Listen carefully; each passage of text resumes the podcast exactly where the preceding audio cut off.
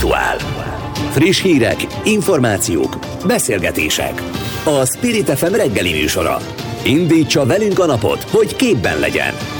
A mikrofonnál Lampi Ágnes. Jó reggelt kívánok! November 8-a, hétfő reggel van, 7 óra 6 perc kezdődik tehát az aktuál. A szerkesztő Nagy Teodóra, a mikrofonnál Lampi Ágnes. Mindjárt Ligeti Miklóssal, a Transparency International jogi igazgatójával kezdünk. A szervezet szerint ugyanis többféle törvénysértés gyanúját is felvetheti a magyar tehetségekért határtalanul alapítvány működése amelynek a szálai, mármint ennek az egész ügynek a szálai Kövér Lászlónak, az országgyűlés elnökének a titkárságáig vezethetnek, úgyhogy mindjárt erről kérdezem majd tehát Ligeti Miklós. Aztán jön Boldogkői Zsolt, virológus, aki szerint az oltatlanokat kellene szigorúan korlátozni, miközben Orbán Viktor a minapi rádiós interjújában azt mondta, hogy ebben a pillanatban nincs szükség újabb korlátozásokra, mert hogy a legfontosabb védelmi intézkedés az oltás. Aztán jön Kordás László, a Magyar Szakszervezeti Szövetség Szövetség volt elnöke, a DK szakpolitikusa, vele főleg arról, hogy tényleg lából lövik-e magukat a munkáltatók, hogyha kötelezővé teszik az oltást a munkavállalóknak. Benzinárak miatt szervez tüntetést a Jobbik, erről majd Zérkárpát Dániel jobbikus politikus kérdezem, meg persze arról is beszélgetünk, hogy az ellenzék mit tud, vagy mit tudna kezdeni ezzel a helyzettel. Aztán Pegazus ügy, a minap Kúsa Lajos úgy elismerte, hogy a magyar állam a belügyminisztériumon keresztül vásárolta meg a kém szoftvert. Erről beszélgetünk Tarjányi Péter biztonságpolitikai szakértővel, aki egyébként korábban úgy fogalmazott, hogy az eszköznek az elismerésével világossá válna, hogy rossz rendszerben működik az egész nemzetbiztonsági irányítás és engedélyeztetés. Az óra végén pedig itt lesz Arató Gergely, a DK frakcióvezető helyettese és oktatáspolitikusa. Vele a pedagógus béremelésről beszélgetünk, illetve a kormányoktatás politikájáról. Aktuál. Friss hírek, információk, beszélgetések. A Spirit FM reggeli műsora. Indítsa velünk a napot, hogy képben legyen. A mikrofonnál Lampi Ágnes. És ahogy az előbb említettem, Ligeti Miklóssal, a Transparency International jogi igazgatójával kezdünk. Jó reggelt kívánok! Jó napot kívánok! Csak nagyon gyorsan elmondom a hallgatóknak, ugye, hogy miről is van szó, hogy az országgyűlés elnökének a kabinetfőnöke, ugye Veres László családja használ egy második kerületi ingatlant, ugye erről az ügyről számolt be a 24.hu, amit ugye elvben a határon túli magyarokat támogató alapítvány vásárolt meg és van egy másik szál is, hogy az alapítvány egy Kövér Lászlóval baráti viszonyt ápoló tajvani milliárdos közbenjárásával jutott hozzá, egyébként több mint 300 millió forinthoz, külföldről támogatott szervezetek listájára mégsem került föl, szóval egy eléggé szövevényes történetről van szó, és az önök álláspontja szerint ugye többféle törvénysítés gyanúját is felvetheti az alapítványnak a működése. Melyeket pontosan?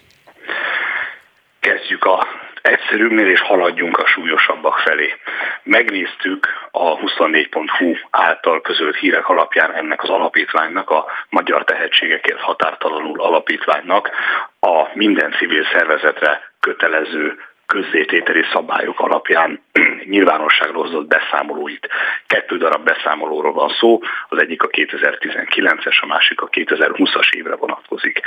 Ezekben a beszámolókban adományozó szervezetként, tehát ennek az összesen nagyjából 335 millió forintnak a forrásaként a Probillion Limited nevű szervezet van feltüntetve, ennyi, kettő szó, Probillion Limited. Valamilyen cégre utalhat ez, de ez alapján nem lehet beazonosítani azt, hogy ki a támogató valójában. Mi magunk a Transparency International Magyarország Alapítvány civil szervezet vagyunk, ráadásul közhasznú jogállásúak, és ennél sokkal, a sokkal, a sokkal a többet közlünk az adományozóinkról, a forrásainkról, ahogy az szabályos és ahogy azt a számvitel előírások megkövetelik.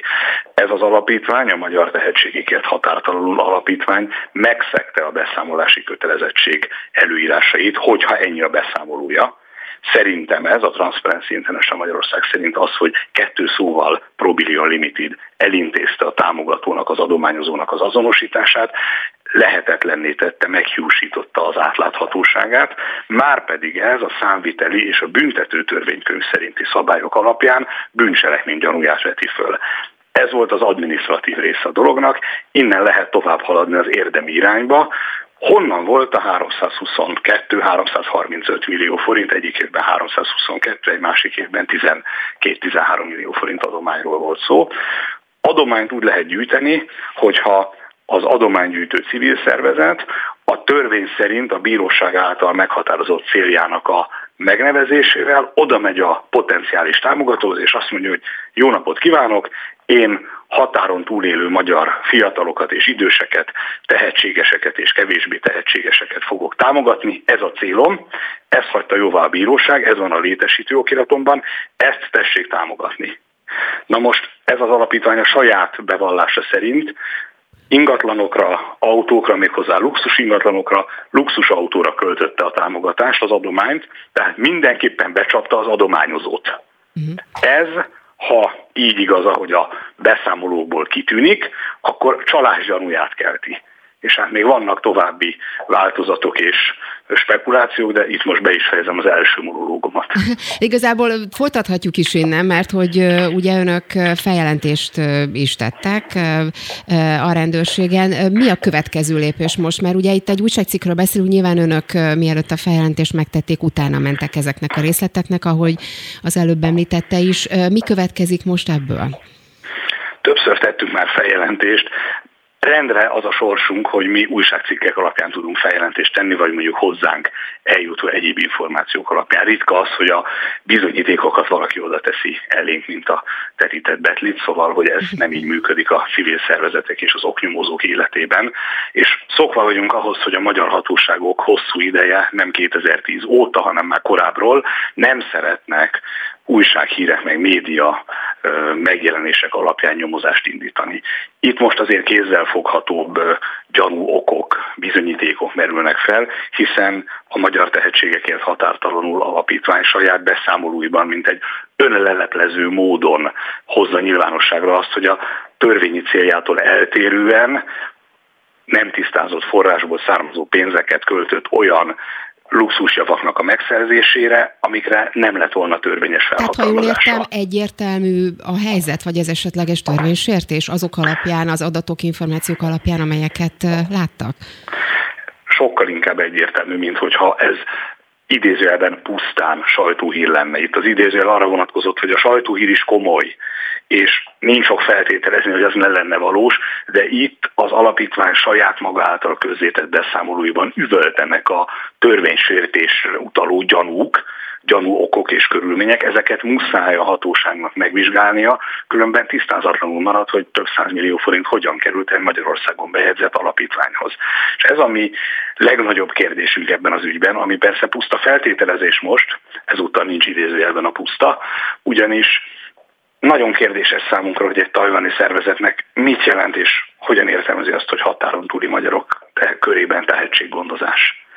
És egyáltalán van ez a Probillion Limited, tehát ez egy létező szervezet, mert a számvitele előírások által megkövetelt mértékben nem azonosította az adományozóját a magyar tehetségekért határtalanul alapítvány. Tehát nem kizárható, hogy itt valamiféle tisztázatlan eredetű, szabálytalan eredetű pénzeknek a tisztára mosására irányuló szándékkal, magyarul fogalmazva pénzmosással állunk szemben, de ez persze csak a harmadik logikai lépés a feljelentésünkben. Ez a része a dolognak a rendőrség hatáskörébe tartozik a rendőrségnek, vannak meg azok a lehetőségei, és a rendőrséget terheli az a kötelezettség, hogy a törvény adta törvény adta eszközökkel élve feltárja, hogy itt valójában mi a fene is történt. Ó, hát, hát ez akkor, most... Uh-huh. Ak- akkor van itt kérdésbőven. Nagyon szépen köszönöm Ligeti Miklósnak, a Transparency International jogigazgatójának. Szép napot önnek. Viszont hallásra. Köszönöm jön. szépen, viszont hallásra. Aktuál. Friss hírek, információk, beszélgetések. A Spirit FM reggeli műsora. Indítsa velünk a napot, hogy képben legyen. A mikrofonnál Lampi Ágnes. Orbán Viktor pénteki rádióinterjújában nem jelentett be újabb szigorításokat, hangsúlyozva, hogy az oltás jelenti a megoldást. Ezzel szemben Boldogkői Zsolt mikrobiológus úgy látja, hogy az oltatlanokat kellene szigorúan korlátozni. A korlátozások kérdéséről Boldogkői Zsoltal beszélgetünk. Aki már itt van velünk a telefonban. Jó reggelt kívánok! Szép jó reggelt kívánok! Akkor hagyj idézzem még Orbán Viktort már, hogy ahhoz képest, amit ugye ön javasolt, hogy az oltatlanokat kellene szigorúan korlátozni, ugye azt mondta Orbán Viktor, hogy az intézkedések arra kellenek, vagy arra azért működhetnek, hogy lassítsák a terjedést, a szeparáció nem jelent védelmét, védelmet, és hogy további intézkedéseket csak akkor terveznek, hogyha a szakértők egyébként szükségesnek látják azokat, hát van itt némi ellentmondás ahhoz képest, amit mondjuk ön javasol. Hát a felvezetőben, amit állított, és azt mondta, hogy ezzel szemben én, tehát azért nem teljesen így van, mert az igaz, hogy az oltás jelenti a valódi védelmet, tehát ezzel egyetértek a miniszterelnökkel. A probléma az, hogy nem vittük rendesen végig az oltási programot. Tehát itt vagyunk a negyedik hullámnak, már nem is a küszöbén, hanem a berobbant szakaszában, és nyugodt, Európa nyugati feléhez képest gyakorlatilag nem állunk jól az oltással. Most innentől kezdve, most innentől kezdve, hogy nem elegendő az átoltottságunk, és ugye ráadásul a használt oltóanyagok sem feltétlenül olyan minőségűek, mint amit mondjuk Nyugat-Európában használtak. Az igaz, hogy az oltás a végső megoldás, de mivel nem értük el, és itt van a járvány, valamit tenni kell és az, amit, tenni, amit tenni tudunk, az az, hogy korlátozni kell, tehát be kell vezetni újra sajnos bizonyos korlátokat, szociális távolságtartó intézkedéseket kell hozni, és hát a maszk használat. És Tehát ugye, amit ön javasol az oltatlanokkal kapcsolatban, ezt hogyan lehet, vagy hogyan, Igen. hogyan lehet hát, ezt megoldani, vagy kivitelezni? Tehát ezeket a korlátozásokat be kell vezetni általánosan, de, de differenciáltan jobban az oltatlanokra, mert az oltatlanok esetében ugye jobban tudják terjeszteni és a, a, a vírust egyrészt, másrészt pedig nyilván fogékonyabbak a vírusra, tehát sokkal nagyobb problémát jelent a számukra. Hát azt, hogy bizonyos intézkedések kifejezetten rájuk vonatkoznak. De ez, amit mondok, nem az ördögtől való, mert vannak olyan országok, ahol már bizonyos intézkedéseket így hoznak. Most ugye száz, országban volt ez, ahol viszonylag alacsony rátoltottság mondjuk tüntetnek is emiatt, de, de ott ugyanezek a gondolatok fogalmazottak meg és realizálódnak lényegében, hogy az oltatlanokat jobban sújtják ezek a, sújtsák ezek a korlátozások. Egyébként, ha már a külföldöt említette, akkor egy kritika is megjelent ugye Hontandás részéről az ön irányába, elég erőteljesen fogalmazott Hontandrás. Igen, azt mondta, hogy ez az ember hazudik egész konkrétan, és ugye itt a svéd járványügyi intézkedésekkel kapcsolatban ö, ö, írta ezt a posztját, biztos látta, és itt tényleg elég, elég komoly vita van ugye ezzel kapcsolatban, hogy, hogy mennyire volt ez hatékony, vagy mennyire nem. És ugye pont azt írt, hogy ön azzal ellentétben, amit egyébként mondjuk a svéd járványügyi irányítója mondott, hogy Svédország nyert a Covid-ban, hogy a módszerük alapvetően helyes volt, pont az ellenkezőjét mondta. Szóval tegyük már helyre, hogy, hogy mi, itt a, mi itt a helyzet. Hát ugye Anders Tegnernek volt egy kijelentése, aki azt mondta az első hullám után, hogyha most kellene beindítani a, a svéd modellt, ugye akkor valami egyfajta hibrid modellt vezetne be, nem ezt a szót használta, hanem azt, hogy az eredeti svéd és a Európában használt közötti átmenetet. Tehát én, én erre utaltam, ez végigvitte a sajtót. Másrészt pedig ugye a svéd modellen az a kérdés, hogy mit értünk. Tehát a, az első hullámban hozott intézkedéseket, vagy pedig, a, vagy pedig végig a, a négy hullám alatt, mert az első hullámnál gyakorlatilag alig védekeztek, tehát alig volt korlátozás. Utána viszont már az őszi hullámkor bevezettek viszonylag jelentős korlátozásokat, most pedig ugye az oltottság szinten gyakorlatilag szinte világ első. Hát nem, tehát, nagyon, nagyon jó átoltottak. Tehát az a kérdés, hogy mit, mit nevezünk svéd modellnek. Az, hogy az első hullám, illetve a teljes járvány időszakában a svéd modell a sikeres, vagy nem sikeres, itt, itt ugye megosztanak a vélemények. Senki nem mondja azt, hogy, hogy, hogy egy átutó sikert értek el. Ez, ez, ez abszolút tény. Ugye, bocsánat, csak ehhez tegyük már hozzá az adatokat, amit itt az András és a Hont András is egyébként mondott, ugye, hogy csak meg kell nézni, hogy mennyire idézőjebe kudarcos ugye a, ez a modell. A harmadik hullámot is megúzták, ugye azt írta, semmivel sem volt magasabb az átoltottság, mint másút április közepén lépték át a két millió beadott dózist a 10 milliós országban, és az mhm. elmúlt hét napban egy millió főre vetített fertőzés számot tekintve az ötödik legjobb, halálozást tekintve meg gyakorlatilag a legjobb. Ez, ezt, ezt írta, csak hogy tegyük hozzá ezeket az adatokat is. Tegyük hozzá ezeket. Tehát a svéd modellnek az elemei, kevés korlátozás az idősek védelme. Ugye az egyéni felelősségtudatra épített meg az önkéntességre, meg azt állították, hogy a természetes úton érik el a nyáimmunizást, és mentsük meg a gazdaságot. Ehhez képest nem érték el egyáltalán a teljes a nyáimmunizást.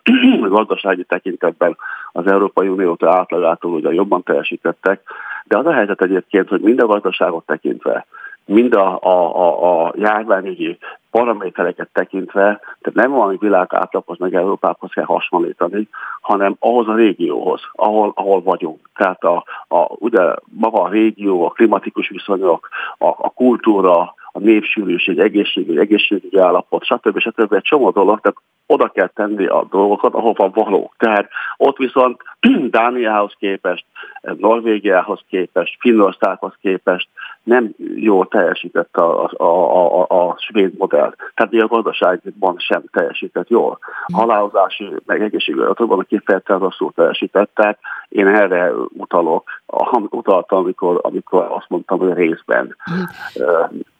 Még egy utolsó Tehát, kérdés, igen? akkor már nagyon-nagyon szalad az időnk, és ez most már Magyarországra vonatkozik, uh-huh. és arról, hogy hogyan kell a mhm. korlátozásokat, ha kell bevezetni. Ugye Rusvaj Miklós úgy fogalmazott a, a néhány nappal ezelőtt, hogy el kell érni most már a nyáimmunitást, és hogy fogalmazott, rá kell ereszteni a vírust a lakosságra, mert hogy ez ugye előbb-utóbb mindenkinek fertőződnie kell, különben nem lesz útú rajta. Ezt hogy látja ezt a kérdést? Én, én Érus vagy Miklós általában egyetértek, itt viszont nagyon nem értek egyet. Tehát két dolog van nagyon gyorsan. Tehát egyik az, hogy, hogy a nyájújtás elérése.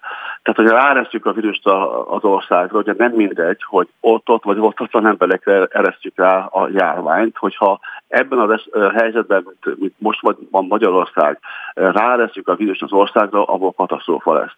Tehát ez a, ez a fő probléma ebben jó, a nyári immunitásot megint nem menjünk ebbe az hosszabb, hogy el lehet érni milyen a szintját. Tehát nem értek azzal egyet, hogy, hogy, hogy, hogy, hogy, hogy, hogy így megyünk. Tehát az oltásokat tovább kéne venni, és a probléma az, hogy, hogy korlátozni kell. Tehát tehát ehhez senkinek nincsen kedve, de vírus nem mi hívtuk ide. Jött, és valahogy meg kell védeni az emberi életet. Jelenleg, mivel nem értük el a, a nyájműtási szintet, sőt nagyon távol vagyunk tőle, nincs más választás, mint korlátokat bevezet, bevezetni, ráadásul szelektíven az oltat, oltatlanokkal. Tehát ez az egyetlen logikus megoldás. Boldog Zsolt, virológusnak nagyon szépen köszönöm. Viszont hálásra minden jót ennek. Aktuál. Friss hírek, információk, beszélgetések. A Spirit FM reggeli műsora. Indítsa velünk a napot, hogy képben legyen. A mikrofonnál Lampi Ágnes. A tapasztalatok szerint az irodistáknál, szellemi foglalkozásúaknál magasabb az átoltottság, a fizikai munkát végzők esetében pedig alacsonyabb. Az alacsonyabb iskolázottságú települések viszonylatában is jóval kisebb vakcináltságról lehet beszélni, mondta az ATV Startban Jandó Zoltán, a G7.hu újságírója. A kötelező oltás és cégek viszonyáról Kordás Lászlót, a Magyar Szakszervezeti Szövetség volt elnökét, a DK szakpolitikusát kérdezzük.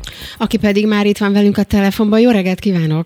Jó reggelt kívánok! Na nézzük akkor ezt a vakcina igazolványt, meg akkor a, a, az, át, az oltás, a kötelező oltás kérdését. Ugye Orbán Viktor azt mondta minap a rádió interjújában, hogy folyamatosan győzködik az embereket, hogy oltassák be magukat, de ez nem elég, és hogy a munkahelyi közösség egy, egy ahogy fogalmazott, ilyen földközeli érvelés segíthet, és hogy különböző mérések vannak, és azt látja ezek alapján, hogy az emberek támogatják ezt a kezdeményezést, tehát ezekben a felmérésekben ellen azt látni, azt mutatják a számok erre vonatkozóan, hogy a közösségekben van ilyen igény már, mint arra vonatkozóan, hogy legyen kötelező az oltás. Ön hogy látja, mennyire, mennyire támogatják tényleg a munkaközösségek mondjuk ezt a kezdeményezést? Hát valójában mi azért nem egészen pontosan ezt látjuk. Nagyon sok cégvezető elgondolkodott azon, hogy, hogy most ilyen helyzetben mit tegyen.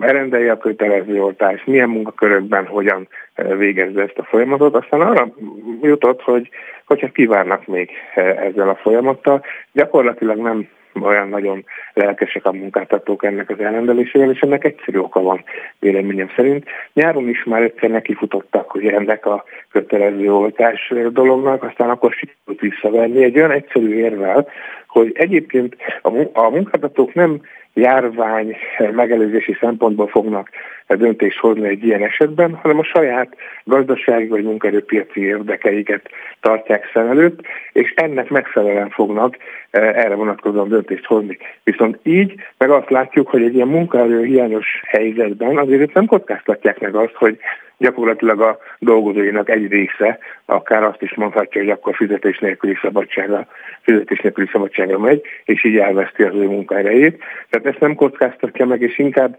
ezért hezitálnak most vállalkozók. A munkavállalók pedig úgy vannak ezzel, hogy, hogy a hangosabb része a munkavállalóknak, akik nem, szeretnék fel, akik nem szeretnék felvenni az oltást, hát ők azért eléggé vehemensen kikelnek, kikelnének egy-egy ilyen munkáltatói döntéssel szemben.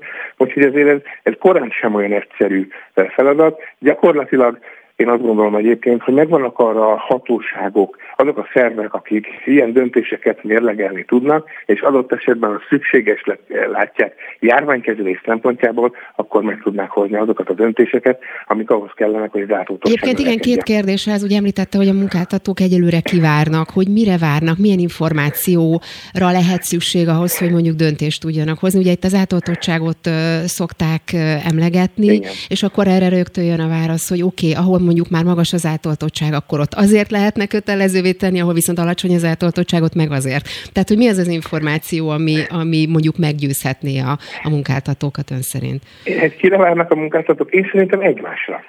Tehát gyakorlatilag ez egy olyan helyzetet alakított ki a, a, a munkaerőpiacon, hogy egymást figyelik, és azt nézik, hogy ki hozza meg ezt a döntést elsőként, és ki nem. És amikor elér egy kritikus tömeget a cégek esetében, hogy meghozzák azt a döntést, hogy kötelező az oltás, akkor nyilván többen fognak majd csatlakozni ez a folyamathoz. Egészen addig nem, hiszen nem tudják azt, hogy nehogy az legyen, hogy a legjobb munkaerejüket adott esetben, vagy egy munka, munkaerőjük egy részét pont azért vesztik el, mert, mert azt mondja a, a munkavállaló, hogy akkor inkább átmenjék a konkurenciához. Nagyjából a bérszínvonalak azért úgy, úgy nagyjából megközelítőleg aranyosak, vagy ugyanazok a, az adott munkakörben, és ezért dönthet úgy a munkavállaló, hogyha nálam a munkáltató elrendeli, én nem akarom beoltatni, akkor átmegyek ahhoz a munkáltatóhoz, aki nem húz e, ilyen döntést, és adott esetben, hogyha ezek kulcspozícióban lévő emberek, akkor bizony a cégnek ez majd későbbiekben gondot fog jelenteni. Mennyire számít az, amit, ami, az, hogy a kormány mondjuk hogy dönt ezzel kapcsolatban? Mert mint arra célzok, ugye ezt Orbán Viktor is mondta, hogy a kormány is munkaadó, nyilván sok állami Igen. alkalmazottról is szó van, tehát hogy ezért nem akar, ezért nem igaz az, hogy ugye át akarja hárítani a felelősséget másra, hiszen ezt a állami cégeknél, állami alkalmazottaknál is meg kell hozni ezt a döntést. Az mennyire fog számítani, hogy itt, itt milyen döntés születik majd? És ott sem hozta meg ezt a döntést, mert gyakorlatilag a, a MÁV esetében, Volán esetében, BKV esetében, egy sor olyan cég esetében, ami önkormányzati vagy állami tulajdonban fenntartás alatt van, ott azért ezeket a döntéseket még nem hozták meg, és nem is valószínű egyébként, hogy a közeljövőben e, erre sor fognak kerülni, legalábbis a vállalatvezetői iránynyilatkozások azért ebbe az irányba mutatnak. Ott, ahol a a, az állam direktben felelős a foglalkoztatásért, tehát direktben ő a foglalkoztató közhivataloknál, pedagógusoknál, de hát még ott is ugye látjuk, hogy a pedagógus társadalom is eléggé ellenérzéseket táplál ezzel a kötelező oltással szemben, tehát itt is még tárgyalási folyamat alatt vannak ezek az ügyek. Tehát én azt látom, hogy azért, azért ez nem egy olyan sikeres gondolat vagy eh, rendelet, amit a kormány meghozott. Szerintem egyébként egészen más irányba kellene mennie eh, a kormányzatnak, tehát inkább eh, egy ilyen jó szándékú ösztönző, illetve be kellene mutatni azt a, a szituációt, hogyha valaki elkapja az oltást, akkor, akkor mit is él át. Na de ez ugye alapvetően azt kellene, ami egyfajta tabuként kezel a, a kormány, hogy be kellene engedni ezekbe a kórházakba, ezekbe az intézményekbe a sajtó munkatársait, hogy be tudják mutatni azt, hogy milyen az, amikor egy ember beoltott és úgy kapja el a vírust, és milyen az, amikor nem beoltott, és úgy kapja el a vírust. Mert gyakorlatilag mm. akkor, mikor már kórházban van valaki, hát akkor már ugye a vakcina az nem tud segíteni, az csak megelőzés szempontjából. Fú, beszélünk majd még erről. Nagyon szépen köszönöm Kordás Lászlónak, a DK szakpolitikának. Szép napot, viszontlátásra! Köszönöm, viszontlátásra! Aktuál. Friss hírek, információk, beszélgetések. A Spirit FM reggeli műsora. Indítsa velünk a napot, hogy képben legyen. A mikrofonnál Lampi Ágnes. Egy 2003-as uniós rendelet miatt előbb-utóbb emelni kell az üzemanyagok jövedéki adóját, erről ír a napi.hu. A cikk szerint ugyanis a forint gyengülése miatt az euróban meghatározott minimum szint már nem teljesül. A Jobbik tüntetés szervez a drága üzemanyagárakkal szemben. A vonalban Zékárpád Dániel, a Jobbik alelnöke. Jó reggelt kívánok! Jó reggelt kívánok! Na kezdjük akkor ezzel a bizonyos uniós rendelettel, már mint ami a jövedéki adóra vonatkozik. Ugye itt elhangzott az előbb a bejátszóban, hogy pontosan egy ilyen rendelet miatt előbb-utóbb mindenképp emelni kell majd az üzemanyagok, üzemanyagok jövedéki adóját, tehát az is elképzelhető, hogy még drágább lesz a benzin, ez viszont nem a kormány hibája vagy felelőssége. Hát vitatkoznom kell, hogy ne lenne egy kormány felelőssége az, hogy egy alapvetően más körülmények között meghozott közös rendelkezés, egy uniós rendelkezés, miszerint van egy minimum jövedéki adószint, amit euróban mérnek, ez most a megváltozott körülmények között egy gazdasági vészhelyzetet idéz elő, hiszen a 120 majd bruttó 125 forintos jövedéki adó tömegen már most majdnem 10 forintot emelni kellene, hogyha átszámolnánk euróba a gyenge forint miatt azt az összeget, amit minimum adóként elvár az Unió. Mit csinál ilyenkor egy felelős kormány? Bénakacsaként tötymörög, mint a Fidesz-KDNP? Vagy képzelt ellenfelekkel harcol óriás plakátokon, de nem tesz semmit a saját állampolgáraiért? egy felelős kormány ilyenkor egy, végre egy értelmes szabadságharcot kezd gazdaság értelemben, leül Brüsszelhez és tárgyal. Korrekt módon tárgyal, nem fenyegetőzik, nem hazudozik, hanem a magyar emberek érdekében átmeneti mentességet ér el, és egyébként legalább három irányba el tudna indulni a tekintetben, hogy érdemben csökkenjenek az üzemanyagok. Ön bevezetnék, vagy önök bevezetnék mondjuk a hatósági benzinárat? Nézze, én piacpárti közgazdászként és jobboldali emberként nem nagyon hiszek az árak befogyasztásában, de azt látom, hogy tüneti kezelésként mondjuk 30 napra, hogy Horvátországban neki kezdtek ennek, elfogadható tüneti kezelés lehet ez arra az időszakra, amíg a valódi megoldás. Mikor kellene ezt bevezetni mondjuk? Ez már most aktuális lenne? Szerintem tegnap előtt. Tehát azt kell, hogy mondjuk, hogy most nagyon értékes napok telnek, de azt is látjuk, hogy mind a jövedékiadó csökkentésével, vagy egy legalább egy részének elengedésével, mind a benzin áfa terhének csökkentéséről kezdődött tárgyalásokkal a kormány érdemi eredményt tudna elérni.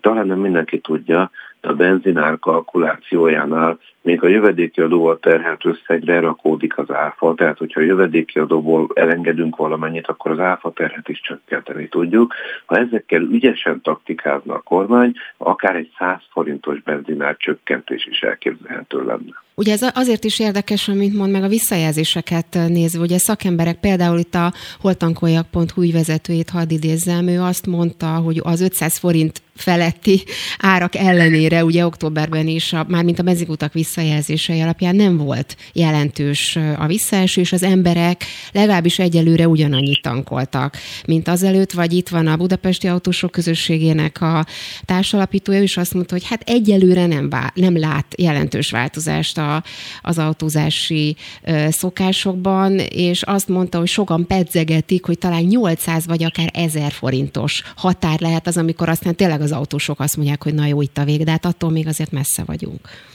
Én úgy gondolom, hogy nagyon sok család kényszerből meg kell, hogy oldja a munkába járást, a gyerekek foglalkozásra történő cipelését már, ahol ezt ki tudják fizetni, de azt is látom közben, hogy azzal, hogy ide szorítanak ki nagyobb összegeket, vagy akár vállalkozások, más területekről kell elvonni ezeket a pénzeket. Tehát önmagában az, hogy az emberek nagy nehezen még ki tudnak valamennyi tankolást fizetni, nem jelenti azt, hogy ne romolna az életminőségük nagy mértékben emiatt. És hát azt is látjuk, hogy a kőolajár az üzemanyagban literenként nagyságrendileg 143 forintot tesz ki.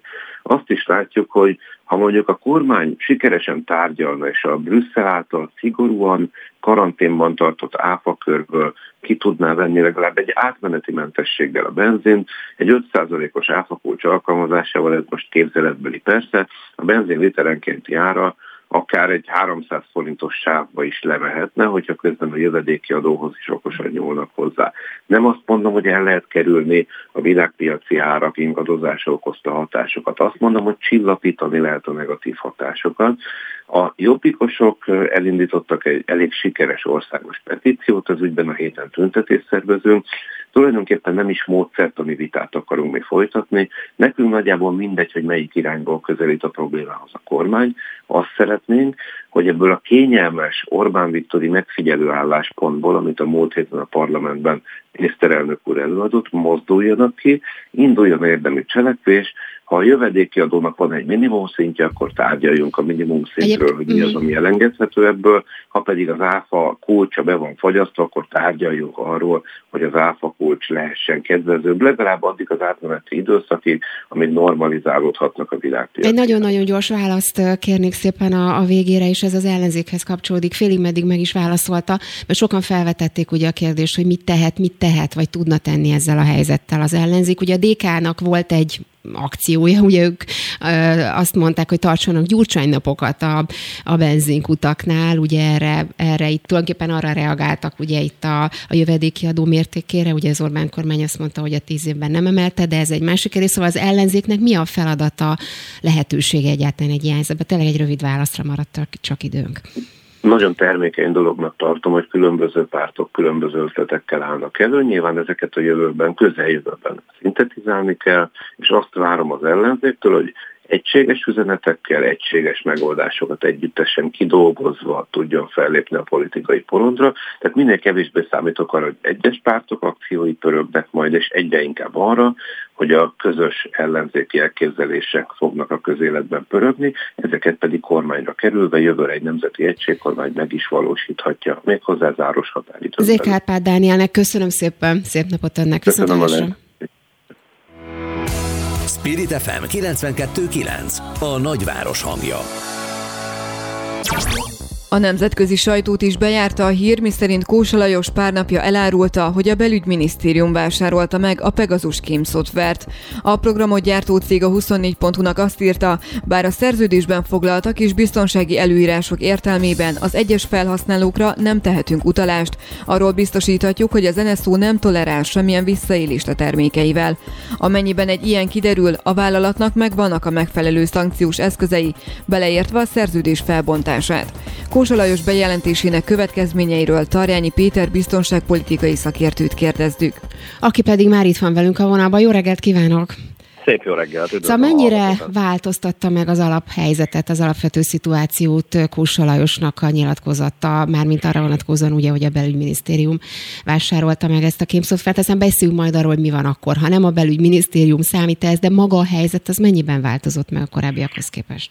Nézze, hát annyiban hogy tisztábban látunk. Tehát, hogyha visszaemlékszik, mi is beszélgettünk erről még Igen. nyár derekán, vagy nyár végén, hogy nagy valószínűség ezzel a szoftverrel rendelkezik a, a, a belügyminisztérium, és hogy tényleg történt egy ilyen beszerzés, hiszen nem lehet véletlen, hogy egy 50 ezres telefonszámlistán szerepel megközelítőleg 300 magyar telefon, és ugye ehhez az 50 ezres listához kapcsolódóan a többi 49 ezer, nem tudom hány száz telefonszám és ott dolgozó külföldi titkosszolgálatok mind-mind tulajdonképpen elismerték, hogy hogy ezzel a szoftverrel dolgoztak, és hogy tulajdonképpen ez az 50 ezer telefonszám, ez egy valós telefonszámlista, amit nem tudtak, hogy hogy került ki a, a, az internet közegébe, de tulajdonképpen ilyen szempontból Magyarország volt mondhatni az egyetlen olyan,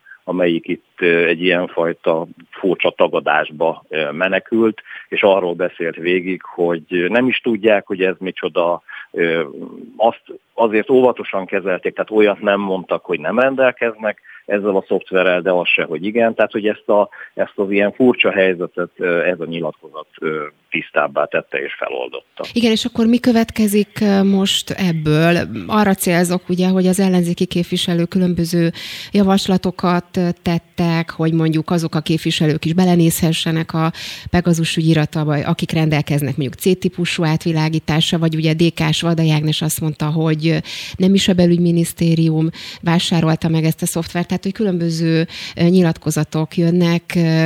Mit kell most akkor, mit lehet ezzel kapcsolatban lépni tovább? Nézze, az, hogy kivásárolta meg, és akkor haladjunk visszafele, hogy kivásárolta meg konkrét, konkrétan a, a kormányzat oldaláról ezt az eszközt, én ezt nem tudom.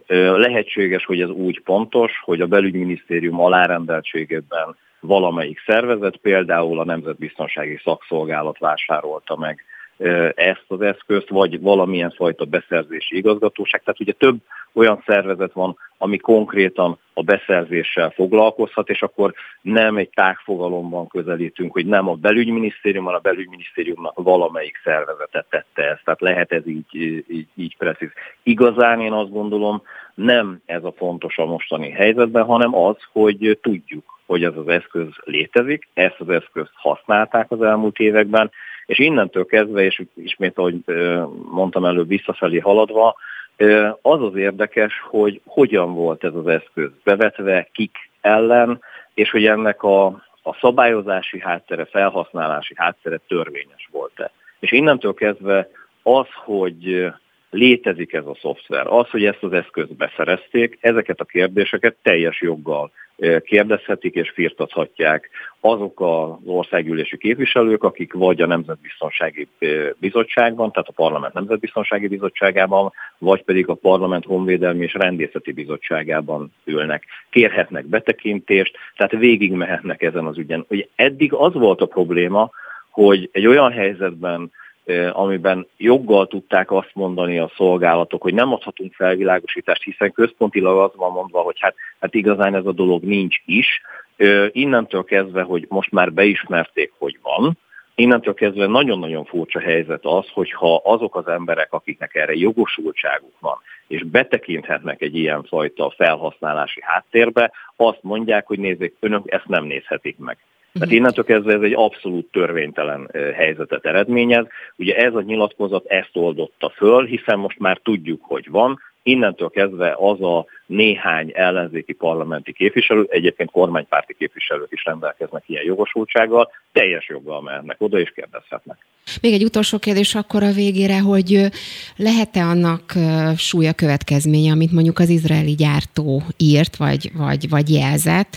Ugye ők azt írták, a 24.hu kérdezte őket, és azt válaszolták nekik, hogy ugye bár a szerződésben foglaltak és biztonsági előírások értelmében az egyes felhasználókra nem tehetnek utalást, de, de azt azért leírták, hogy nem tolerálnak semmilyen visszaélést, úgymond ugye a, a termékükkel, és amennyiben egy ilyen kiderül, akkor a, megvannak a megfelelő szankciós eszközök, beleértve a szerződés felbontását. Most csak ha picit előre szaladunk, és nem vissza, hogyha egy ilyen megtörténne. Tehát itt egyáltalán tud-e az NSZO lépni, és kiderülhet-e az, hogy történt visszalépés, és hogyha mondjuk felbontja a szerződést, az, az azért egy elég erős jelzés lehetne.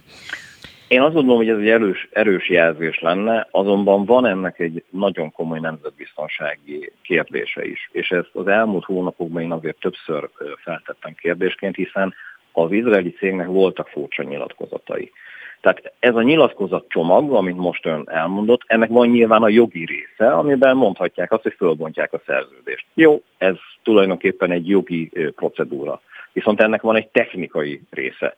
Tehát az egy érdekes kérdéskör, hogy egy izraeli cég, egy Izraelben lévő cég adott esetben egy eladott szoftverhez kapcsolódóan milyen lehetőségekkel bír, hogy ennek a műszaki ellehetetlenítését távolról végrehajtsa. Uh-huh. Ha ezt egy kicsit jobban boncolgatjuk, azért az egy érdekes kérdéskör, és azt nem válaszolta meg, ez is egyébként többször kérdés volt a belügyminisztérium felé, illetve a szolgálatok felé, hogy vajon megoldották-e azt, hogy kívülről ehhez, ezzel az eszközzel, tehát egy harmadik fél például Izrael ne lásson rá a magyar szolgálatok munkájára. És ugye ez azért fontos, mert ahogy a beszélgetésünk elején mondtam, ez az 50 ezeres lista nem csak Magyarország tekintetében, más országok tekintetében is nyilvánosságra került. és nem arról van szó, hogy egy országtól került ki ez az információ, tehát például Magyarországról ez a 300, és máshonnan is mondjuk 1500, hanem ez a komplex csomag, egy 50 ezeres csomag napvilágot látott. Ez pedig egyetlen egy cég tudta, vagy egyetlen egy szervezet tudta csak így összehozni, és ez nem más, mint ez az izraeli cég. Tehát innentől kezdve lehetséges, hogy van egy nemzetbiztonsági rés itt a szoftvernél, amihez kapcsolódóan ez az izraeli cég több folyamatra, például Magyarország tekintetében is rálát, és ez egy óriási probléma. Uh-huh. És akkor most tényleg egy utolsó kérdés, hogy ugye Stummer János azt nyilatkozta uh, tegnap, hogy ő látta uh, a szerződést, egy élő keretszerződést látott, ugye így fogalmazott, de hogy a teljes dokumentációt nem bocsátották a rendelkezésére, mert hogy a szerződésnek csak a közepét mutatták meg, uh, és ugye egy csomó mindenre nem látott rá, meg a neveket se árulhatják ki. Fog ez ön szerint valaha de derülni? Egyrészt az, hogy Magyarországon kiket hallgathattak le, ugye pár név derült ki eddig, vagy bármilyen további információ konkrétan? Én továbbra is optimista vagyok, és én, ha visszaemlékszik, önnek is ezt mondtam, tehát, hogy tisztán fogunk látni ebben a helyzetben, és nem azért, mert csak adott esetben egy kormányváltás után lehet ezt megtenni. A mostani eszközrendszer mentén, ami az ellenzék számára biztosított, ebben a helyzetben, a mostani helyzetben is tudunk olyan kérdéseket feltenni, amire, hogyha megszületnek a válaszok, mint ahogy egyébként Kósa úr is megtett egy lépést, és végül is lett egy válaszunk, ezen keresztül ebben a helyzetben tisztán fogunk látni. Én ebben biztos vagyok. Tarjányi Péternek köszönöm szépen, szép napot, viszontlátásra. Viszont önök, önöknek is. Spirit FM 92.9 A nagyváros hangja. Hiába jelentette be az Orbán kormány a napokban a 200 ezeres bruttó minimálbért és a 260 ezeres bérminimumot, a döntés nem segít a pedagógusok helyzetén. A DK szerint a tanárhiánynak ez az elsődleges oka. A részletekről Arató Gergelyel beszélgetünk. Aki pedig már itt van velünk a vonalban. Jó reggelt kívánok! Jó reggelt kívánok! E, ugye kezdjük a, a nyilatkozatokkal, mármint a béremeléssel kapcsolatos nyilatkozatokkal. Ugye a, a kormány azt válaszolta, már mint az EMI, hogy, hogy ugye a kormány 2020-ban a járvány okozta gazdasági nehézségek miatt ugye ezt a bizonyos 10%-os béremelést biztosította a pedagógusoknak, és ugye azt is mondta a miniszterelnök, hogy hasonló léptékű béremelésnek várhatóan januártól biztosíthatóak majd a pénzügyi feltételei, aztán 2023-ban egy nagyon mértékű bérrendezés követheti, mert hogy nem tudnak ugye egyszerre minden területen bért emelni. Ugye, mert hogy különben hitelt kellene fölvenni erre, ugye azt mondta, hogy már így is vett föl ugye hitelt a kormány. Magyarán megoldható lenne ön szerint már most ebben a helyzetben is a pedagógusoknak a béremelése? Olyan mértékben, hogy azt ők szeretnék?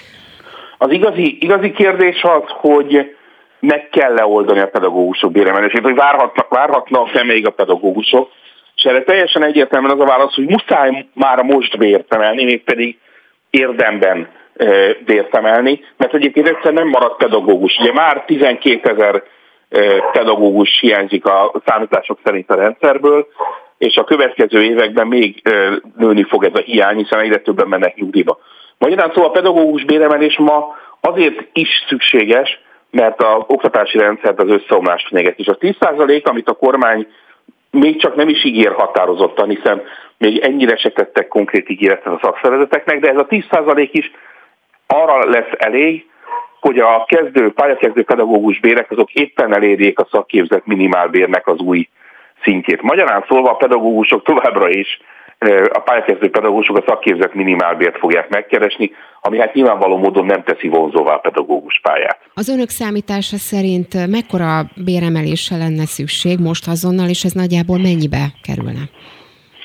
Ugye nagyon, nagyon óvatosan kell, kell bánni az ilyen ígéretekkel. Az biztos, hogy a pedagógusok ugye azt úgy számolnak, szerintem teljesen jogosan, hogy a, amiatt, mert jelenleg is a 2014-es minimálbér a pedagógus bértáblának az alapja, hát miközben ugye azóta már a minimálbér majdnem, vagy most már, most már gyakorlatilag kétszeresére nőtt, ezért az ő bérvesztességük nagyon jelentős, hiszen nekik azt ígérték 2014-ben, hogy mindig a minimálbérrel fog emelkedni a pedagógus bértáblának az alapja.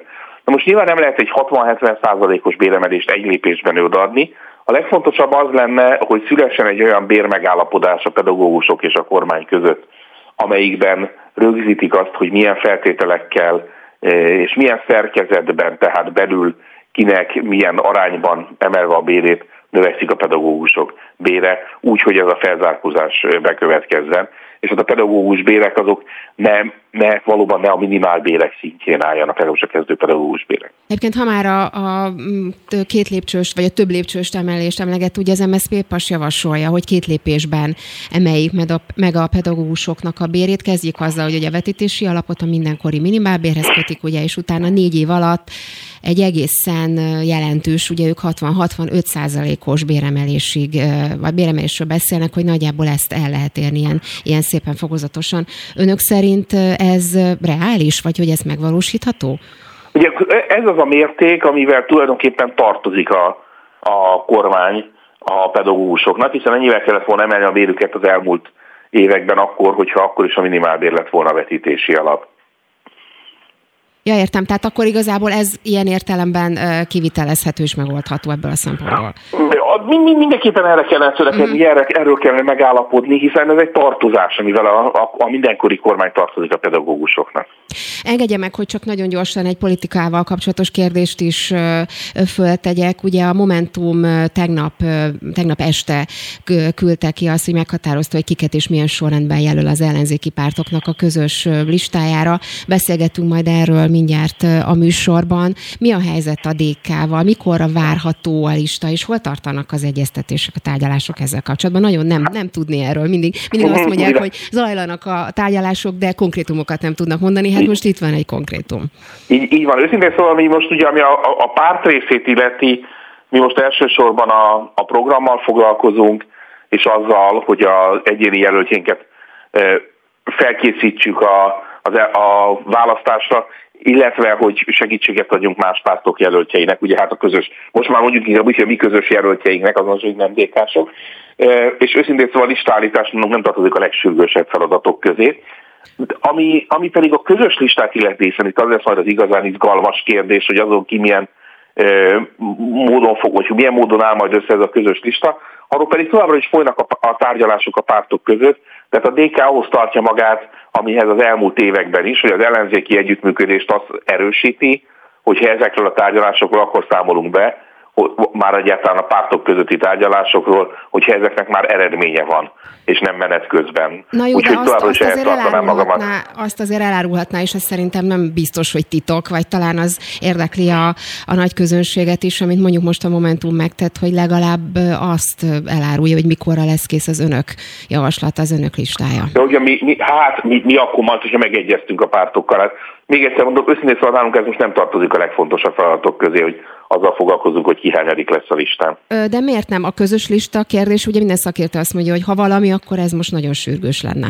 De ugye itt most két külön dologról beszélünk. A Momentum nem a közös listával foglalkozott, hanem azt állapította meg, hogy az ő saját politikusai milyen sorrendbe kerülnek föl erre a listára. Na ez egy olyan dolog, amivel a DK biztosan majd csak a jövő év elején fog, fog foglalkozni. A közös listában pedig közösen dolgozunk, és hát majd, hogyha annak lesz eredménye, akkor való örömmel előállunk majd, hogy hogyan fog összeállni ez a közös lista. Akkor majd biztos megkérdezem akkor is. Köszönöm szépen a Gergelynek. Szép napot, viszontlátásra. Viszontlátásra. Aktuál. Friss hírek, információk, beszélgetések. A Spirit FM reggeli műsora. Indítsa velünk a napot, hogy képben legyen. A mikrofonnál Lampi Ágnes. Jó reggelt kívánok, 8 óra 6 perc van, folytatjuk tehát az aktuált a szerkesztő Nagy Teodóra. Mindjárt arról beszélünk, hogy a főváros újra egy milliárd forintból valósítja meg a budapestiek ötleteit. Aztán Újhely Istvánnal, az MSP EP képviselőivel folytatjuk, aki tárgyal az Európai Bizottsággal a keleti vakcinával oltott magyarok utazásáról, meg arról, hogy a tesztek költségeit szerinte az államnak kellene állnia. Orbán Viktor szerint az uniós klímapolitika miatt nőnek az energiárak, Smuk Erzsébet, lmp politikus szerint viszont ez tényszerűen nem igaz. Ezt meg is kérdezem majd tőle, és még egy idézet, ami ide kapcsolódik, Dajs Tamástól, aki azt írta ki a Facebook oldalára, meg azt nyilatkozta, hogy mi magyarok biztonságban vagyunk azért, mert a rezsicsökkentés politikának és gyakorlatának köszönhetően szemben Nyugat-Európával és Dél-Európával nem szabadultak el az energiaárak. Aztán itt lesz Tompos Márton, vele a Momentum hát elnökválasztási procedúráról is beszélünk, meg arról, hogy tegnap megtartották a Momentum listállító küldőgyűlését, és el is dölt, hogy kiket tervez a párt, kiket írt föl a párt a közös ellenzéki listára a jövő évi választáson. És arról is szó lesz, hogy vajon mit tesz a gyerekével az, vagy egy celeb mondjuk, aki élőben közvetíti a szülést, és ezért még mondjuk pénzt is kér. Spirit FM 92.9 A nagyváros hangja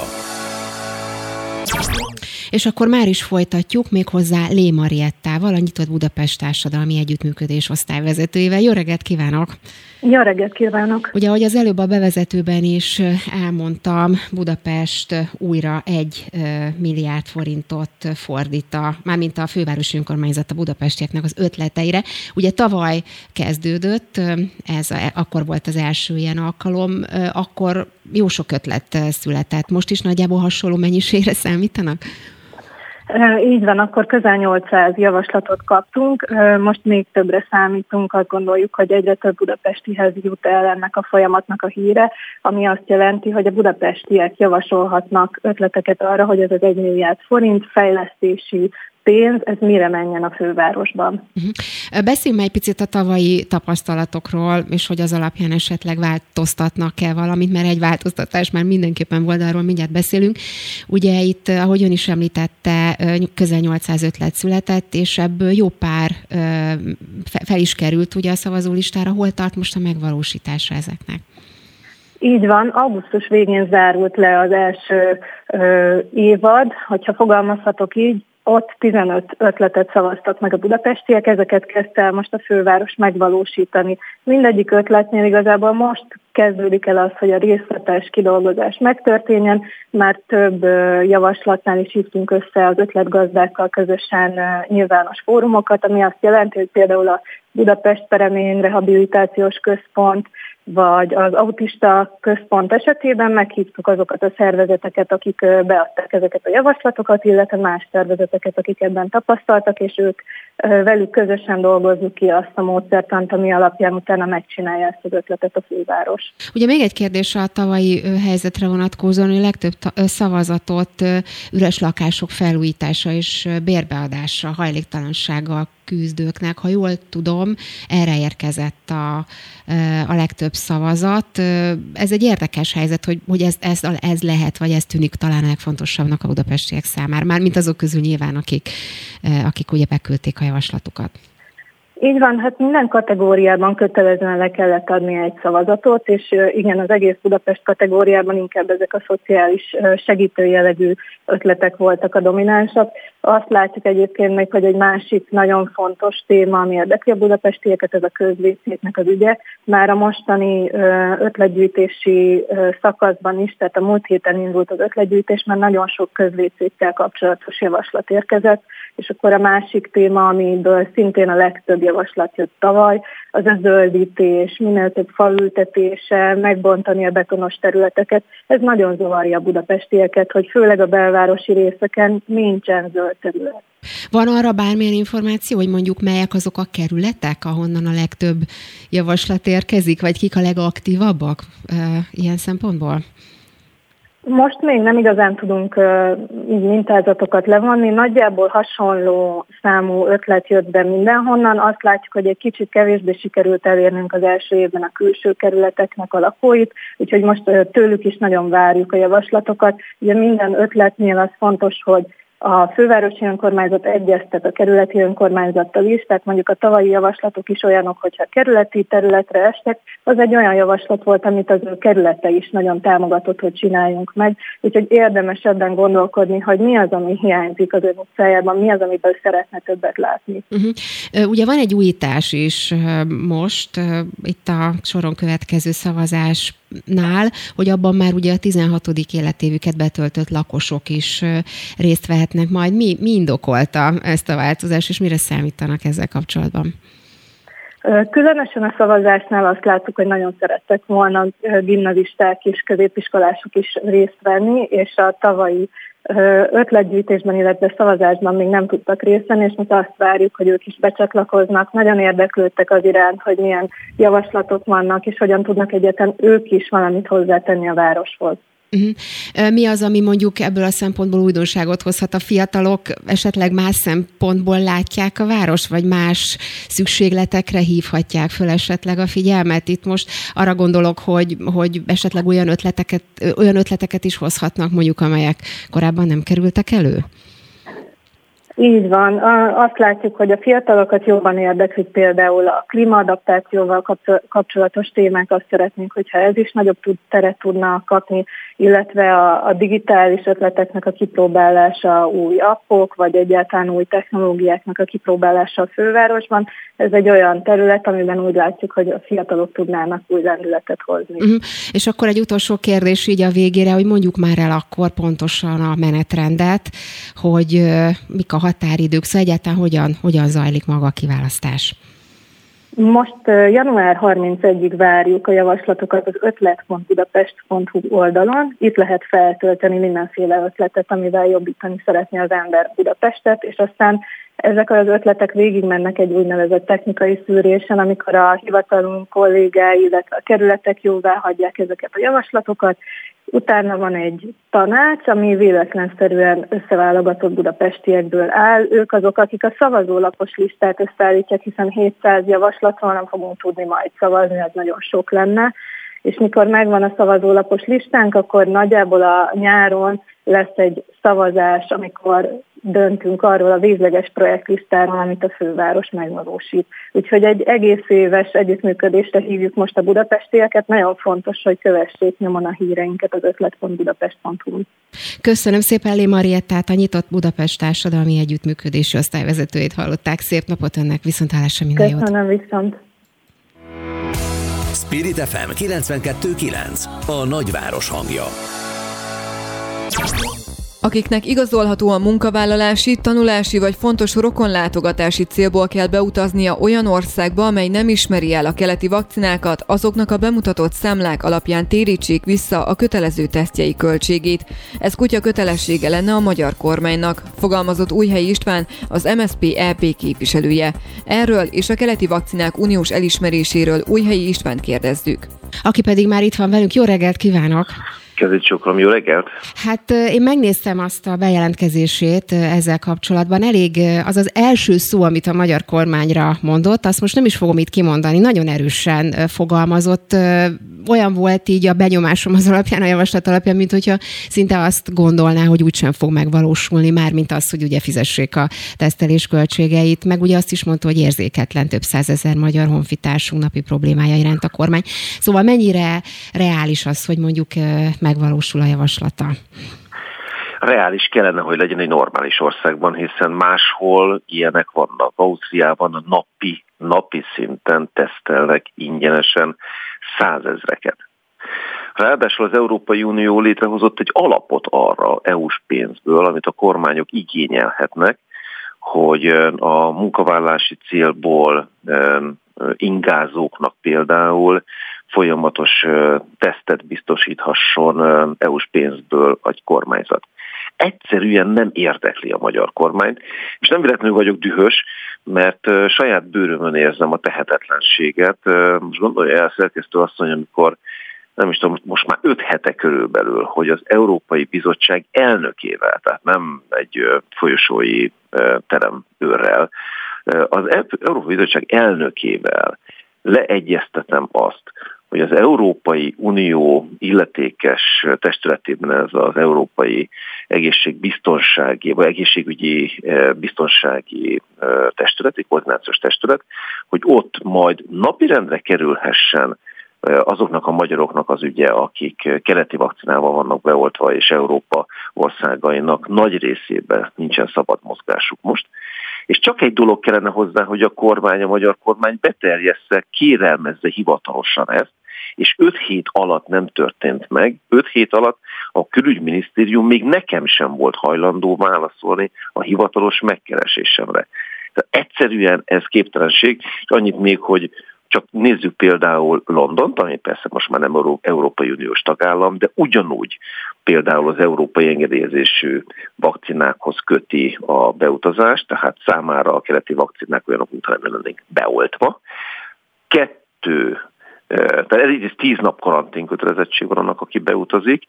Az utazás előtt van egy tesztkötelezettség, és az a karantén időszak alatt kettő teszt kötelezettség, mert számolja ki valaki, hogy mennyibe kerül. Uh-huh.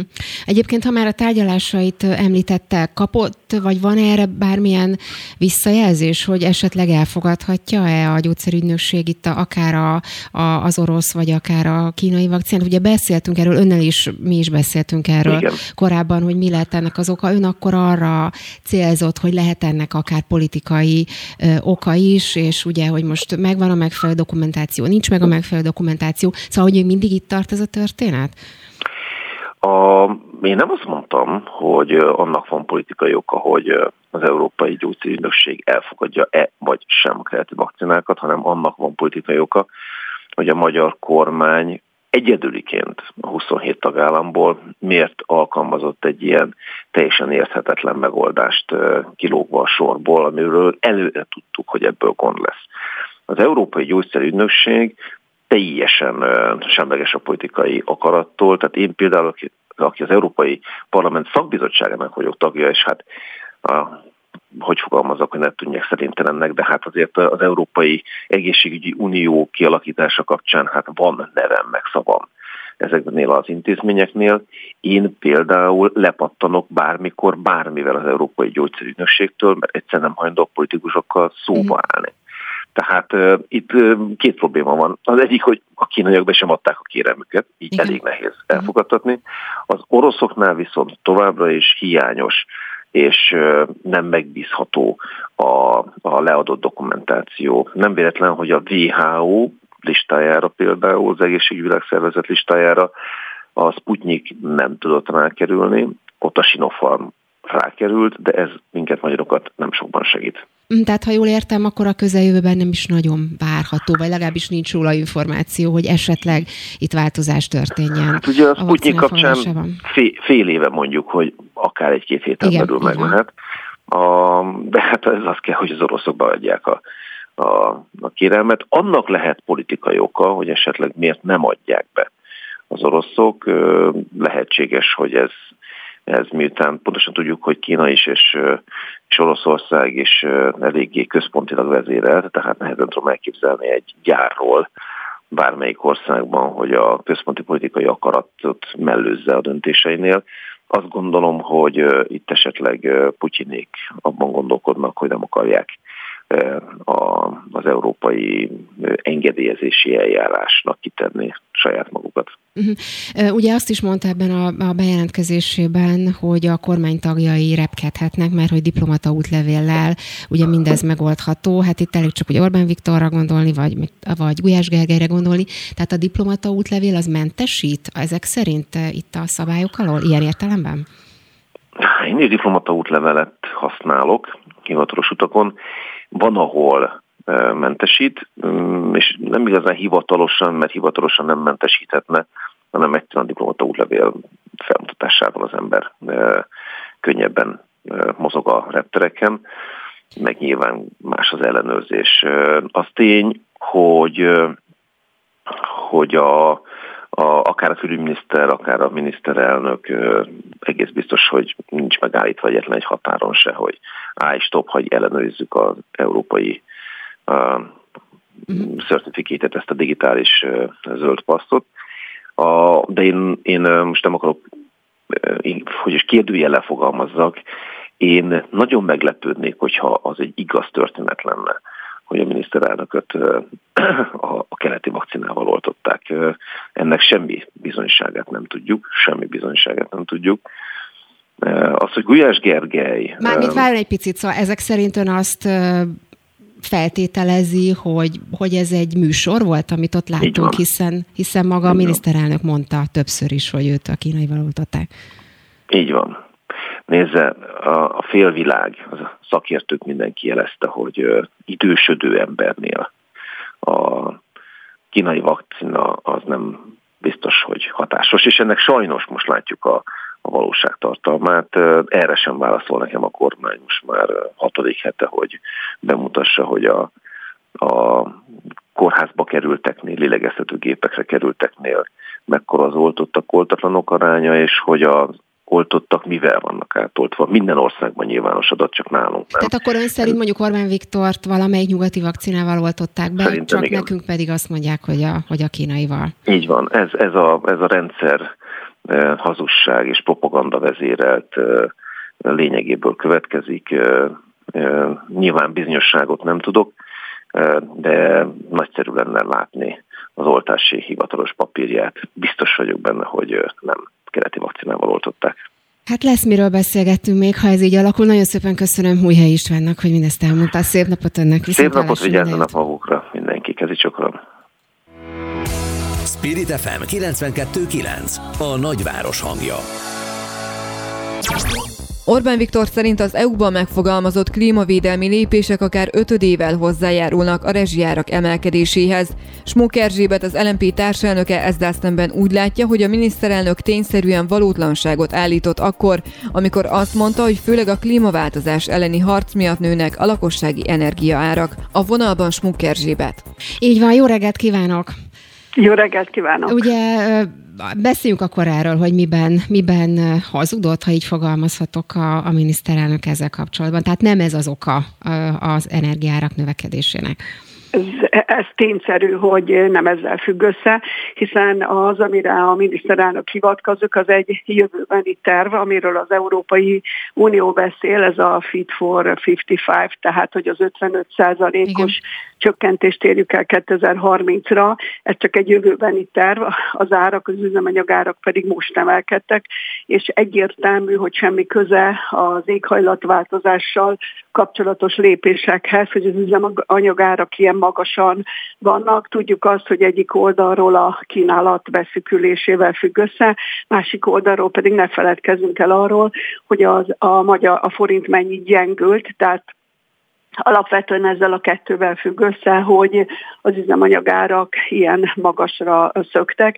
és nem az éghajlatváltozásra. Ha már egyébként az energiárakról beszélünk, ugye a kormányzati álláspont az, és ezt Bajs Tamás tegnap el is mondta, hogy míg a Nyugat-Európában és Dél-Európában súlyos a helyzet, kézzelfogható valóság, hogy hosszabb ideig akár a polgárok elszenvedhetnek áram vagy akár energia kimaradást a téli hónapokban, ugye erről beszélt, addig nálunk ez nem lehetséges, itt nyilván a, a rezsicsökkentésre, illetve arra gondolt, hogy Magyarország biztonságban van, és, és, energi- és hogy mondjam, áremelés sem várható a, a közeljövőben. Ez nyilván beavatkozás a piaci viszonyokban minden, viszont az árak esetében ezek szerint nem várhatunk emelkedést.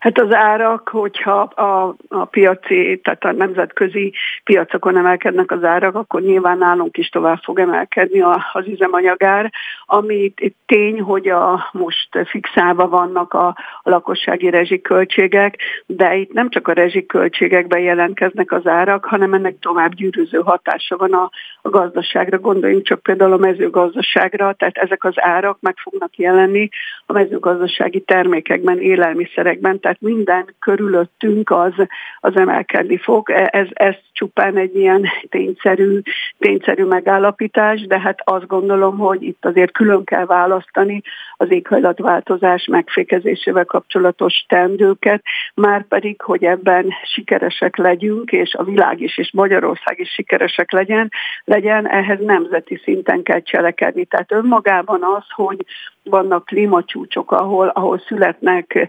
elhatározások, szigorúbb célkitűzések, az ugye a dolognak az egyik fele, a másik pedig az, hogy ezeket végre kell hajtani és hogyha egy kormány úgy áll a klímaváltozás megfékezéséhez, mint az Orbán kormány, akkor biztos, hogy sok sikert nem fogunk elérni. Mit, hogy, hogy állna ehhez a kérdéshez egy esetleges másik kormányzat, ha mondjuk önök kerülnének kormányra jövőre? Ez azért kérdezem, mert Márkizai Péter is nyilatkozott ezzel kapcsolatban, azt mondta, hogy a rezsijárak maximalizálása kommunista ötlet, és hogy neki, vagy nekik, önöknek nem céljuk ezeket megállítani a határon.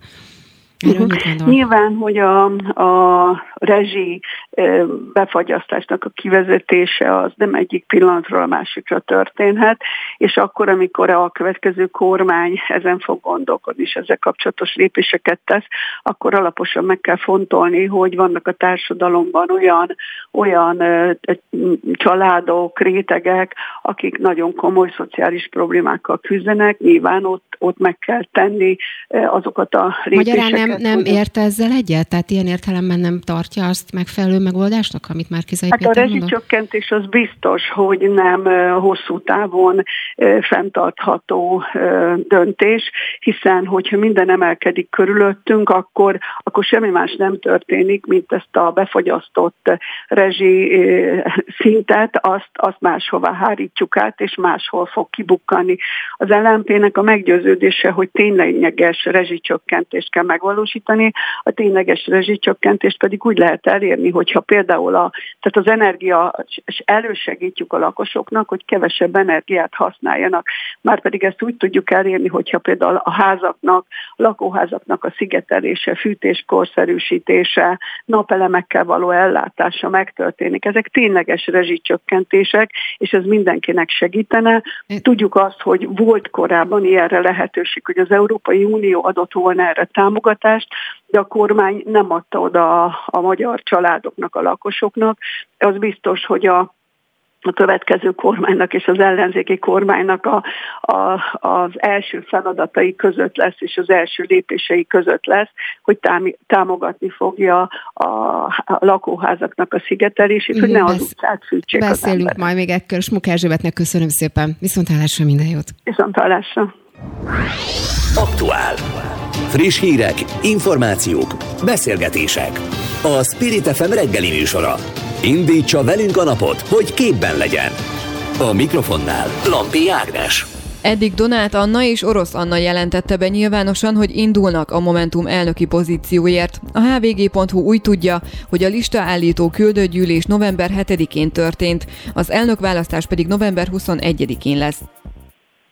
És akkor mi pedig Tompos Mártonnal, a Momentum szóvivőjével folytatjuk. Jó reggelt kívánok! Szép jó reggelt! Hát ugye most már biztos, hogy megvolt a küldőgyűlés, és arról is döntöttek, hogy milyen sorrendben kiket jelölnek a közös listájukon. Ugye azt írták a közleményükben, hogy a kiválasztás során a küldöttek azt vették figyelembe, hogy milyen politikai tapasztalattal rendelkeznek a jelöltek, milyen a helyi önkormányzati munkában betöltött szerepük, vagy éppen a korábbi kampányokban mutatott teljesítményük. Ugye egyelőre majd beszéljünk a nevekről is, tulajdonképpen ön a második helyen szerepel ezen a bizonyos listán. Miért ez volt a, a fő szempont, és hát mondom, beszéljünk majd a nevekről, de talán kevésbé ismer ismert politikusok kerültek fel a listára. Igen, ez egy, ez egy kifejezetten komplex belső folyamatnak az eredménye. Tehát, hogy amikor nyilván minden egyes pártnak az ellenzéken belül lesz X számú helye a közös ellenzéki listán, azon belül is lesz egyedre megjósolhatatlan mennyiségű befutó helye. Úgyhogy ott el kell dönteni, hogy az első X számú helyen hát milyen emberek kerülnek, és hogy a, milyen szempontokat veszünk figyelembe. Figyelembe veszünk azt, hogy valaki képvisel bizonyos közösséget, bizonyos értékeket, hogy milyen szakpolitikai vagy helyi politikai tudással döntés. Hát, hogy mi a küldött gyűlésben, pontosabban a, mi, magyar, a Momentum küldött elsősorban ezeket a szempontokat vette figyelembe, úgy gondolom, hogy ez a, ez a lista azért elég színes és elég változatos lesz. Egyébként, ha már a befutó helyeket említette, tényleg megjósolhatatlan. Önök azért mégis mire kalkulálnak, mire számítanak a befutó helyek esetében? Arról nem is beszélve, ugye, hogy itt Márkizai Péterrel is tulajdonképpen meg kell állapodni, akár a hetedik frakció kérdése esetében is, szóval itt mégis hogyan kalkulálnak? Itt igen, tehát hogy most egyszerűen lehetetlen számot mondani, mert a hét szervezetnek meg kell állapodni arról, hogy ki hány befutó helyet kap, és mivel ugye arra készülünk, hogy 2022-ben kormányváltás van, és mivel a Fidesz kormány bevezette a győztes kompenzáció elvét, tehát hogy a Igen. teljesen abszurd módon ugye bizonyos szavazatok kettőt érnek, ezért azt se lehet megjósolni, még hogyha le is meccseljük magunk között, hogy az első 45-50 akár befutónak tekinthető helyre kikerülnek, nem lehet tudni, hogy abból mennyi lesz valóban befutó, úgyhogy ez egyelőre most csak egy ilyen, egy ilyen tájékoztatás, vagy egy ilyen iránymutatás a tárgyaló delegációnak, hogy jó, akkor mi a, a küldőgyűlés őket szeretné látni az első helyeken, a momentumos helyeken, aztán meglátjuk, hogy Egyébként, ha már a, a Márkizai Péter szóba került meg ez a bizonyos hetedik frakció, ugye korábban Fekete Győr András úgy nyilatkozott, hogy a Momentum támogatja a hetedik frakciónak a ö, létrejöttét, ezt továbbra is tartják, ez ugye ebből a szempontból is érdekes, már mint a befutóhelyek szempontjából, tehát hogy akkor ezt is figyelembe kell venni, nyilván önöknek is.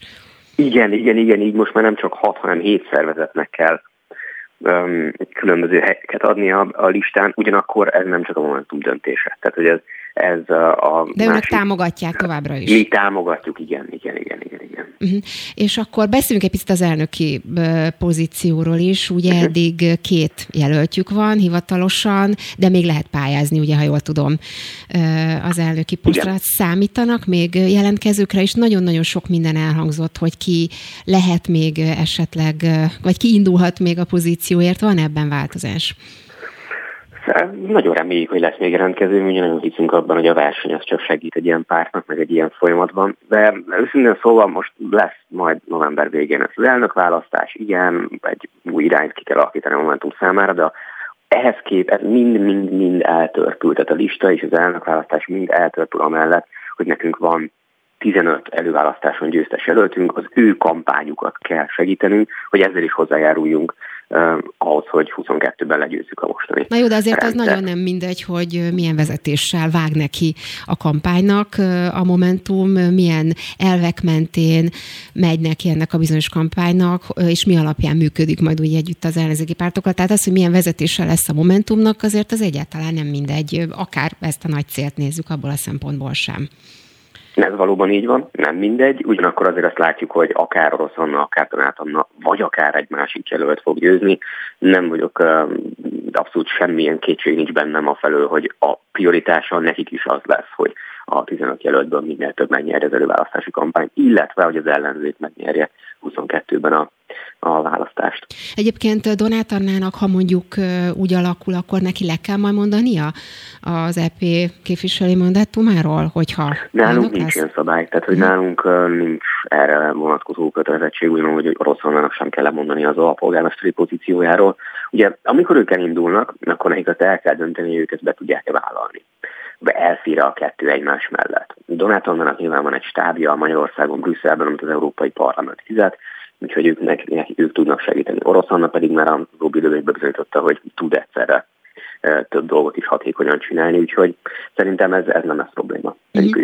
Ugye amiről még lehetett hallani esetleges indulóként az Nemes Balázs, ő a HVG-t kér, vagy a HVG kérdezte őt ezzel kapcsolatban, és hát ugye azt a klasszikus választ kapta, ugye sem megerősíteni, sem cáfolni nem kívánta a híreket, és nyilván ugye jobb esélyekkel indult volna, mondjuk ha egyéniben is győzni tudott volna mellettámással szemben, de van -e esetleg valami hír ezzel kapcsolatban?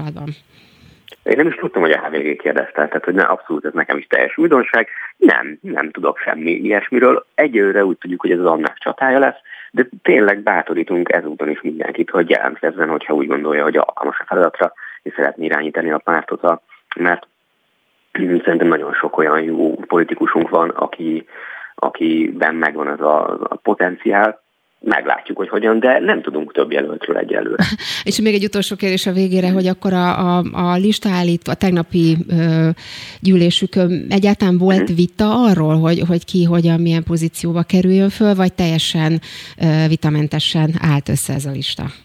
Ne, a viták mindig vannak szerencsére, nálunk, nálunk ez alap, hogy, hogy muszáj azért ezt alaposan átbeszélni és megvitatni de tehát, hogy nem volt véremenő vita, nem volt brutális, de azért volt, voltak viták. Hát nyilván nagyon sok olyan emberünk van, akik ilyen olyanokból szívesen látnánk a parlamentben, de hát korlátozottak a bevutó helyeknek a száma.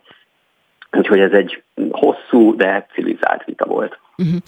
Tompos Mártonnak köszönöm szépen, szép napot önök. Nagyon szépen köszönöm én Spirit FM 92.9 A nagyváros hangja. Berki Krisztián és felesége Mazsi élőben közvetítették kislányok születését, amelyet 1490 forintos belépőért lehetett megtekinteni. Az eseményt megosztó jellege ellenére nagyon sokan követték. Berki Krisztián legújabb Instagram posztja alapján 195 ezeren nézték. Erről a trendről és a gyerekek online kirakatba helyezéséről Jantek Gyöngyvér klinikai szakpszichológussal beszélgetünk. Aki már itt van velünk, jó reggelt kívánok! Jó reggelt kívánok! Hát én őszintén szóval megdöbbentem ezen a 195 ezres számon, ez nagyon-nagyon sok. Miért érdekli az embereket ennyire, hogy hogyan történik, hogyan zajlik egy szülés? Gondolom, hogy az embernek van a természetében egy olyan kíváncsiság, hogy valahogy az ilyen bizarr vagy, vagy nagyon intim dolgokra is kíváncsiak vagyunk. Lehet, hogy nagyon-nagyon morbid párhuzam, és bocsássanak meg ezért a hallgatók, de hogy azért a középkorban az akasztásoknak is voltak nézői, és a római korban a, a kolosszumot is csak megtöltötték a nézők, ahol végül is azt nézték, hogy egymást tölik az emberek. Hát ahhoz képest végül is egy szülés nem annyira hát igen.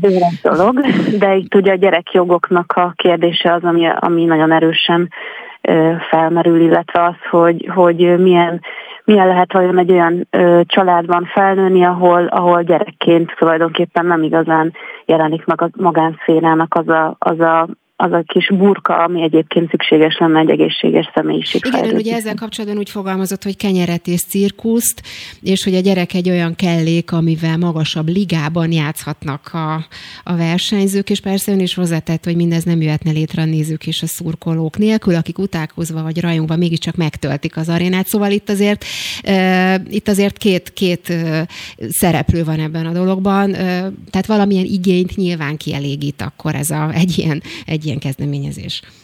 Így van, ez, ez kicsit az a valóságsóknak egy, egy továbbfejlesztett változata, amit ugye szintén utálkozva titokban vagy nyíltan néztek az emberek, amikor elindult ugye Magyarországon és a Big Brother, meg egyéb valóságsok, ugyanígy, ahogy a telenovellákat nagyon sokan szeretik, mert érzelmeket szólítanak, meg ugye ez egy másik generáció, itt ezek tulajdonképpen egy olyan telenovella, amiben interaktív módon be tudunk kapcsolódni. Tehát valahol ez a voyeurizmusnak egy, egy mm. érdekes formája, hogy mennyire érdekes, izgalmas belelátni a kulisszák mögé más emberek életébe, csak azt gondolom, hogy amikor az emberben felmerül az, hogy hú, milyen érdekes ezt megnézni, akkor lehet, hogy érdemes volna nézői oldalról is végigpörgetni azt, hogy, hogy ez ugye nem csak a szülőkről szól, hanem, hanem ugye gyerekek is vannak ott, akik miatt lehet, hogy nem biztos, hogy az embernek ezt a fajta kíváncsiságát érdemes kielégíteni. Beszéljünk akkor a gyerek helyzetről. Ugye azt is ezzel kapcsolatban is elég erőteljesen fogalmazott, hogy a gyerek ugye nem eladó ránk van utalva, és hogy sérülést okozhatunk, még azzal is neki, hogyha mondjuk nyilvánosságra hozunk róla egy olyan olyan fotót vagy történetet, ami mondjuk neki kellemetlen, amiről ugyanis érezhetjük, hogy neki esetleg kellemetlen, de mégis az a számára. Egy ilyen helyzet mondjuk, a, amit a konkrétumról beszélünk, ez mennyire sérti vagy sértheti akár egy, egy ilyen kis pici babának a, a jogait, érdekeit? Hát egyrészt azt gondolom, hogy itt az egészet a kontextusban kell nézni, tehát uh-huh nem, nem tennék azért, ez egy publicisztika volt, nem egy szakmai, nagyon ilyen kifinomult nyelvezettel megírt elemzés, nyilván ebben benne van az embernek a valamennyire az ilyen érzelmi Az indulatait éreztem, igen, ez kétségtelen. Igen, hát nekem is van három, három gyerekem, és egyébként pedig azt gondolom, hogy vannak üzenetek, amikbe érdemes érzelmeket tenni, hogy igazán átmenjenek. Tehát nem arról van szó, hogy egyetlen esemény önmagában nagyon meghatározó lenne, egyébként vannak események, amik azok, hanem ez az egész valószínűleg egy folyt folytatólagos történet, és ugye nem is csak róluk írtam ezt, hanem ez egy, ez egy világtrend, tehát az, és Amerikában meg nyugati országokban ennek sokkal nagyobb kultusza van, hogy tulajdonképpen úgy nőnek fel gyerekek, hogy folyamatosan ki vannak téve mások figyelmének.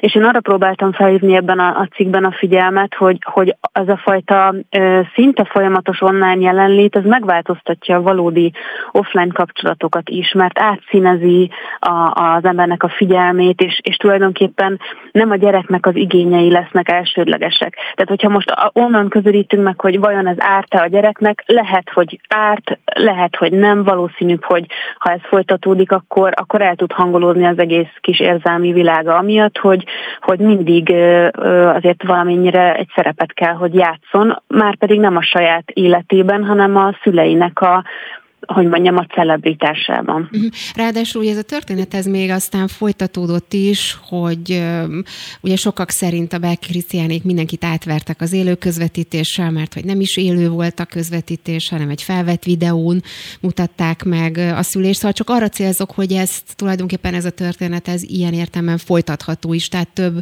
több Persze, szempontból előre vihető. Ez mennyire, mm, hát hogy mondjam, mennyire viszi tovább ezt a történetet mondjuk egy ilyen helyzet?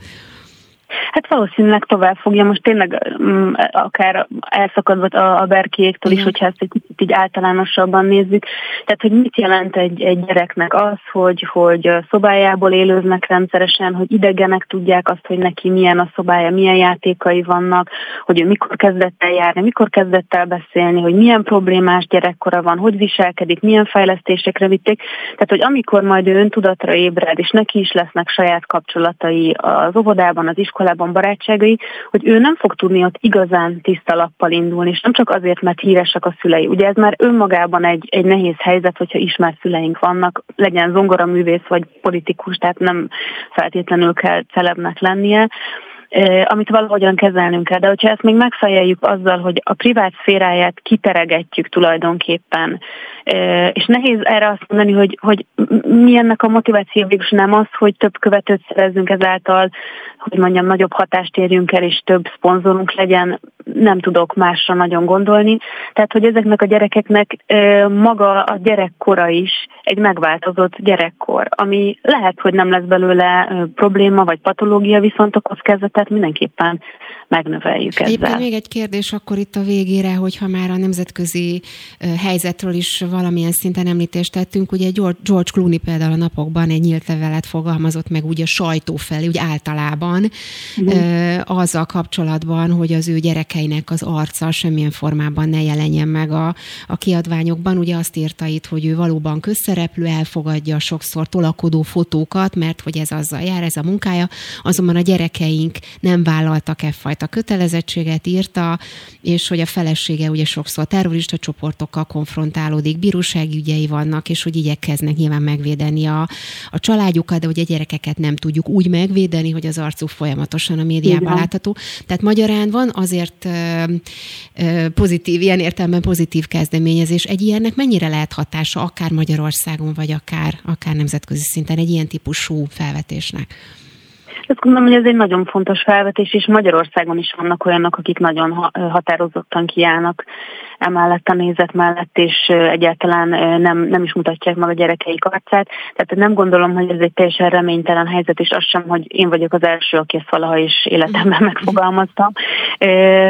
Mindenképpen azt gondolom, hogy ez egy, ez egy, ez egy jobb irány, ez egy egészségesebb fejlődést tesz lehetővé a gyerekek számára és mi pedig nézőként, hallgatóként, fogyasztóként ugyanúgy megpróbáljuk a saját részünket kivenni ebből olyan módon, azt, hogy mit, mit fogyasztunk. Uh-huh.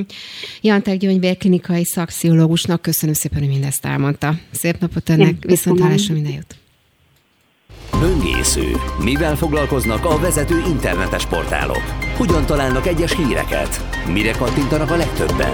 Böngésző. A Spirit FM reggeli műsorának online lapszemléje. Címlapsztorik, értekezések, izgalmas információk. Böngésző.